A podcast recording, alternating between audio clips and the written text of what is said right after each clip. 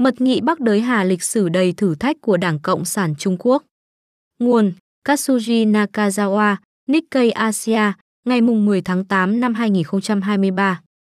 Biên dịch Nguyễn Thị Kim Phụng. Bản quyền thuộc về dự án nghiên cứu quốc tế. Mật nghị năm nay sẽ thảo luận về vấn đề thống nhất Đài Loan, các khó khăn kinh tế và quan hệ với Mỹ. Mùa hè chính trị của Trung Quốc đã đến.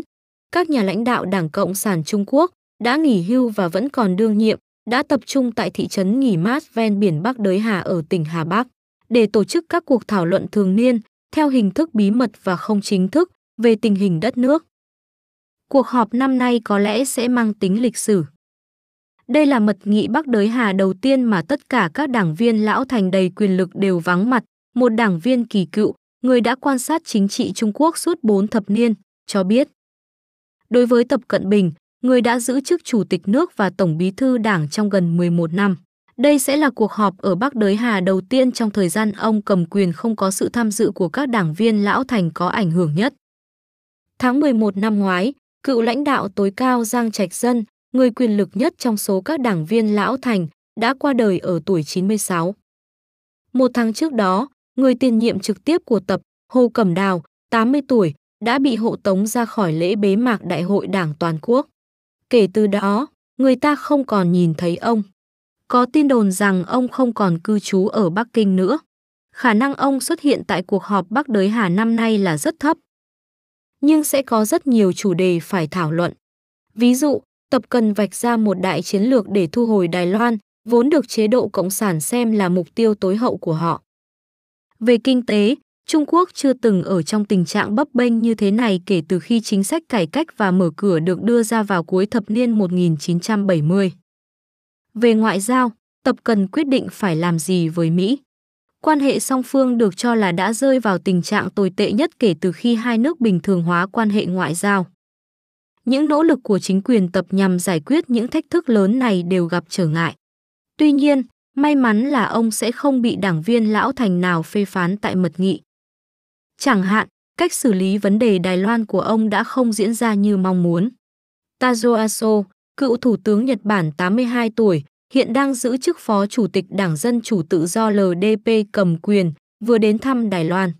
Hôm thứ Ba ngày 15 tháng 8 năm 2023, ông đã gặp Tổng thống Đài Loan Thái Anh Văn tại văn phòng Tổng thống ở Đài Bắc. Đây là chuyến thăm Đài Loan đầu tiên của một phó chủ tịch đương nhiệm của LDP, nhân vật số 2 của đảng, kể từ khi người Nhật cắt đứt quan hệ ngoại giao với Đài Loan vào năm 1972. Nhưng điều khó chịu hơn nữa đối với Trung Quốc là kế hoạch đến Mỹ trong tháng này của Phó Tổng thống Đài Loan William Lại Thanh Đức. Lại sẽ thăm New York sau chuyến đi đến Paraguay. Trên đường trở về từ đất nước Nam Mỹ, ông sẽ dừng lại ở San Francisco. Paraguay và Đài Loan duy trì quan hệ ngoại giao và lại sẽ tham dự lễ nhậm chức của tân Tổng thống Paraguay. Ông cũng sẽ tranh cử Tổng thống vào tháng 1 năm sau với tư cách là ứng viên của Đảng Dân Tiến cầm quyền, kế nhiệm bà Thái Anh Văn. Chuyến thăm Mỹ dự kiến của Phó Tổng thống đương nhiệm Đài Loan đã kích động làn sóng phản ứng dữ dội từ Trung Quốc. Trung Quốc kiên quyết phản đối bất kỳ hình thức tương tác chính thức nào giữa Mỹ và khu vực Đài Loan, người phát ngôn Bộ Ngoại giao Trung Quốc cho biết, đồng thời nhấn mạnh rằng Đài Loan là cốt lõi trong các lợi ích cốt lõi của Trung Quốc và là lằn danh đỏ không thể vượt qua. Người phát ngôn nói thêm, Trung Quốc sẽ theo sát các diễn biến và thực hiện các biện pháp kiên quyết và mạnh mẽ để bảo vệ chủ quyền và toàn vẹn lãnh thổ của chúng tôi. Trung Quốc đang mong đợi rằng ứng viên từ phe đối lập chính, Quốc dân đảng KMT, sẽ đánh bại lại. Nhưng ứng viên đó, thị trưởng thành phố Tân Bắc, Hầu Hữu Nghi, vừa có những hành động có thể khiến các nhà lãnh đạo Trung Quốc bối rối. Chẳng hạn, tháng trước, Hầu đã chọn Nhật Bản làm điểm đến cho chuyến công du nước ngoài đầu tiên của mình kể từ khi chính thức trở thành ứng viên tổng thống của KMT. Ứng viên tổng thống Đài Loan mà Trung Quốc ưa thích lại có một chuyến thăm Nhật Bản, trong lúc người Nhật ngày càng công khai kêu gọi ngăn chặn Trung Quốc, Bắc Kinh chắc chắn không thể thấy thoải mái. Trên thực tế, tình hình đang trở nên tồi tệ hơn đối với chính quyền Tập Cận Bình. Khi Hầu Hữu Nghi gặp Koichi Hazuda, Chủ tịch Hội đồng Nghiên cứu Chính sách của LDP, vị thị trưởng bày tỏ sự thấu hiểu quan điểm của Nhật Bản về việc xả nước đã qua xử lý từ nhà máy điện hạt nhân Fukushima Daiichi ra biển. Trong một cuộc họp kín vào ngày 1 tháng 8, Hầu đã nói với Hazuda rằng ông muốn tôn trọng quyết định của cơ quan năng lượng nguyên tử quốc tế, vốn kết luận rằng kế hoạch xả nước của Nhật Bản phù hợp với các tiêu chuẩn an toàn quốc tế. Nhận xét của Hầu hoàn toàn trái ngược với chính sách của Trung Quốc. Sự kiện này cũng tiết lộ một thay đổi trong nền chính trị Đài Loan. Hầu gia nhập quốc dân đảng với tư cách một người Đài Loan bản địa, sinh ra ở Đài Loan. Bồn tình nhân, như tên gọi của nhóm này, là những người đã sống ở Đài Loan trước khi Thế chiến II kết thúc. Trong lịch sử, các thành viên chủ chốt của quốc dân đảng là ngoại tình nhân, những người từ đại lục di cư đến Đài Loan từ nhiều vùng khác nhau của Trung Quốc sau Thế chiến II. Với tình hình chính trị gần đây của Đài Loan, việc đưa lập trường thân Trung Quốc lên hàng đầu sẽ khiến quốc dân đảng gặp bất lợi trong cuộc bầu cử tổng thống sắp tới.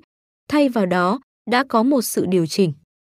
Đây là lần đầu tiên kể từ khi Đài Loan bắt đầu tổ chức bầu cử tổng thống vào năm 1996, không có ứng cử viên nào là người đại lục.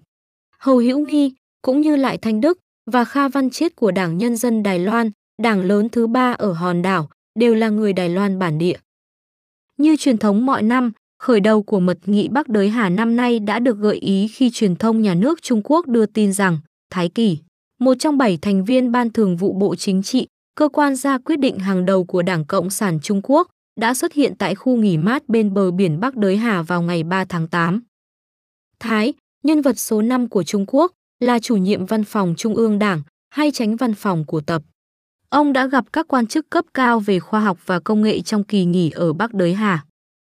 Người ta nói rằng hình thức của mật nghị Bắc Đới Hà đã thay đổi trong những năm gần đây và cuộc họp năm nay có thể không nhất thiết phải có sự tham dự của tất cả các ủy viên thường vụ Bộ Chính trị, bao gồm cả tập và các đảng viên lão thành. Tuy nhiên, các nhà lãnh đạo hàng đầu đã biến mất khỏi các bản tin được một thời gian, một dấu hiệu rõ ràng cho thấy mật nghị đang được tiến hành. Ngoài vấn đề Đài Loan, tập còn phải đối mặt với quan hệ căng thẳng với Mỹ và những khó khăn do nền kinh tế suy yếu. Tỷ lệ thất nghiệp trong giới thanh niên Trung Quốc đang tăng vọt. Thị trường bất động sản sa sút càng làm tình hình khó khăn hơn.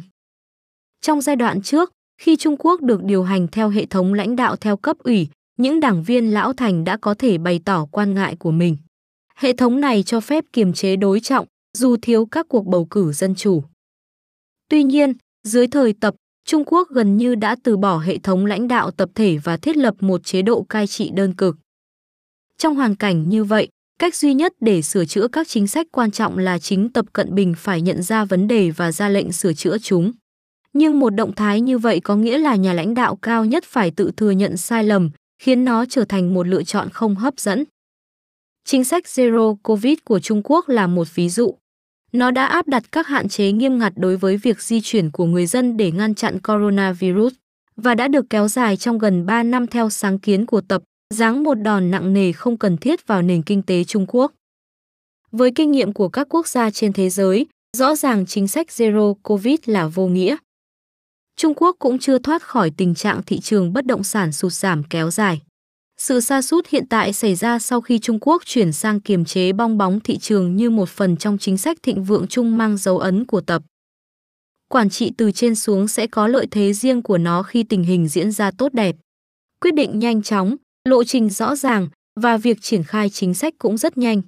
Nhưng một khi tình hình trở nên tồi tệ, bất kỳ phản ứng nào cũng bị chậm lại. Đó là vì ưu tiên hàng đầu của nền chính trị Trung Quốc là để Tập Cận Bình giữ thể diện và duy trì sự thống trị của mình. Trong hoàn cảnh như vậy, Trung Quốc sẽ không thể sửa lỗi một cách toàn diện. Xin lấy một ví dụ trong y học, việc này tương tự như khi không thể thực hiện đại phẫu, dù căn bệnh có nghiêm trọng đến đâu.